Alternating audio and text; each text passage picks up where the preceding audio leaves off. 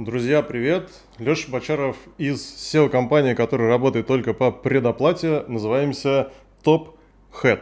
Почему нельзя работать по постоплате? Что это вообще такое? Постоплата – это когда вы заключаете договор, вам оказывают услугу, и после ее оказания вы вносите оплату. Что такое для русского человека договор? Ничто, бумажка. Можно забыть об условиях, а оплата – это как раз момент фиксации договоренностей. То есть один человек вам что-то наобещал, вы с этим согласны и вносите деньги, чтобы зафиксировать условия. Я отдаю деньги за что-то конкретное. Я подписываю договор на хз что уже забыл. Договор Top Hat на продвижение всегда можно скачать на нашем сайте. Он находится в открытом доступе, вы можете его прочитать, отдать своим юристам, задать по нему вопросы, и мы будем предлагать вам на подпись именно тот договор, который сейчас выложен на нашем сайте. Я считаю, что это честно. В нем есть несколько моментов в отношении оплаты. Вся работа разделена на части по одному календарному месяцу. Начинаем работу после предоплаты месяца, нет никаких штрафов,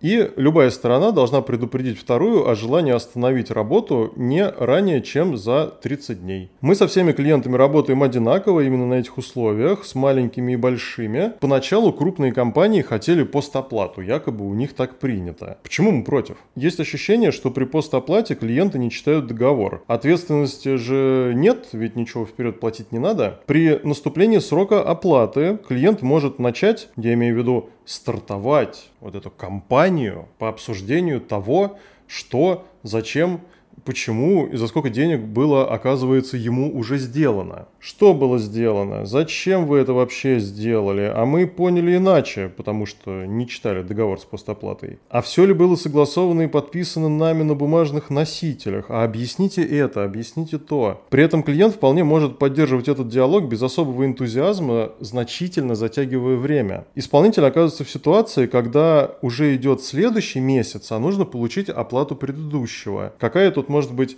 мотивация и, ну, по большому счету, желание в принципе работать с этим клиентом. Оптимизатор не получает доход, потому что нет платежа клиента, из которого можно его заплатить. Аккаунт вместо развития проекта тратит свою энергию на выбивание платежей и находится в состоянии «я отработал от души, мне не заплатили, как так вообще? Сайт при этом страдает, потому что им не занимаются в течение вот этого промежутка обсуждения оплаты за прошлый этап. А представьте, что такое произойдет повторно. А обсуждение вроде «ну вы продолжайте, мы заплатим через неделю или две, когда нам придут от кого-то там деньги». И тут начинается игра, продолжать ли работать в ожидании оплаты. А что если клиент в принципе живет и работает в кредит? Это же риски. Чуть что будут порезаны оплаты всем подрядчикам. Я считаю, что негатив нужно оставить за пределами нашей работы и договора. Вот, линия, с этой стороны наша работа, здесь риски.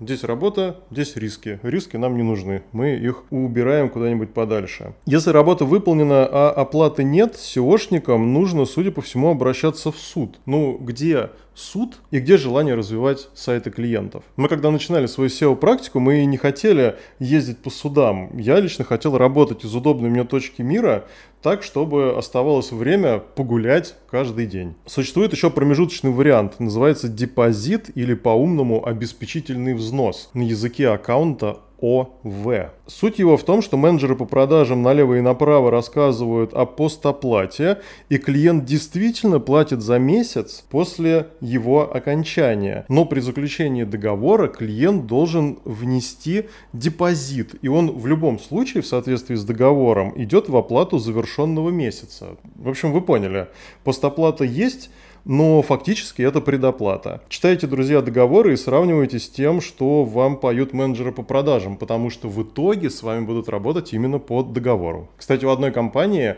в договоре написано, что при подписании контракта аннулируются все устные договоренности с менеджером по продажам, не зафиксированные в этом договоре. А они никакие не зафиксированы. Для аккаунта схема с обеспечительным взносом или депозитом неудобна тем, что нужно готовить письма о зачете вот этого обеспечительного взноса в счет оплаты, а счет на новый месяц, ну, который клиент не успел оплатить, его нужно переделывать в счет на восполнение обеспечительного взноса. И из-за всего этого происходит путаница и в целом какая-то бумажная работа вместо развития сайта. Друзья, в одном из следующих видео расскажу, почему мы работаем по предоплате и насколько это прекрасно, а Пока задавайте свои вопросы в моем телеграм-канале, присылайте заявки, если вам нужно продвижение или есть какие-то вопросы относительно конкретно вашего сайта, и будьте выше в поиске StopHead.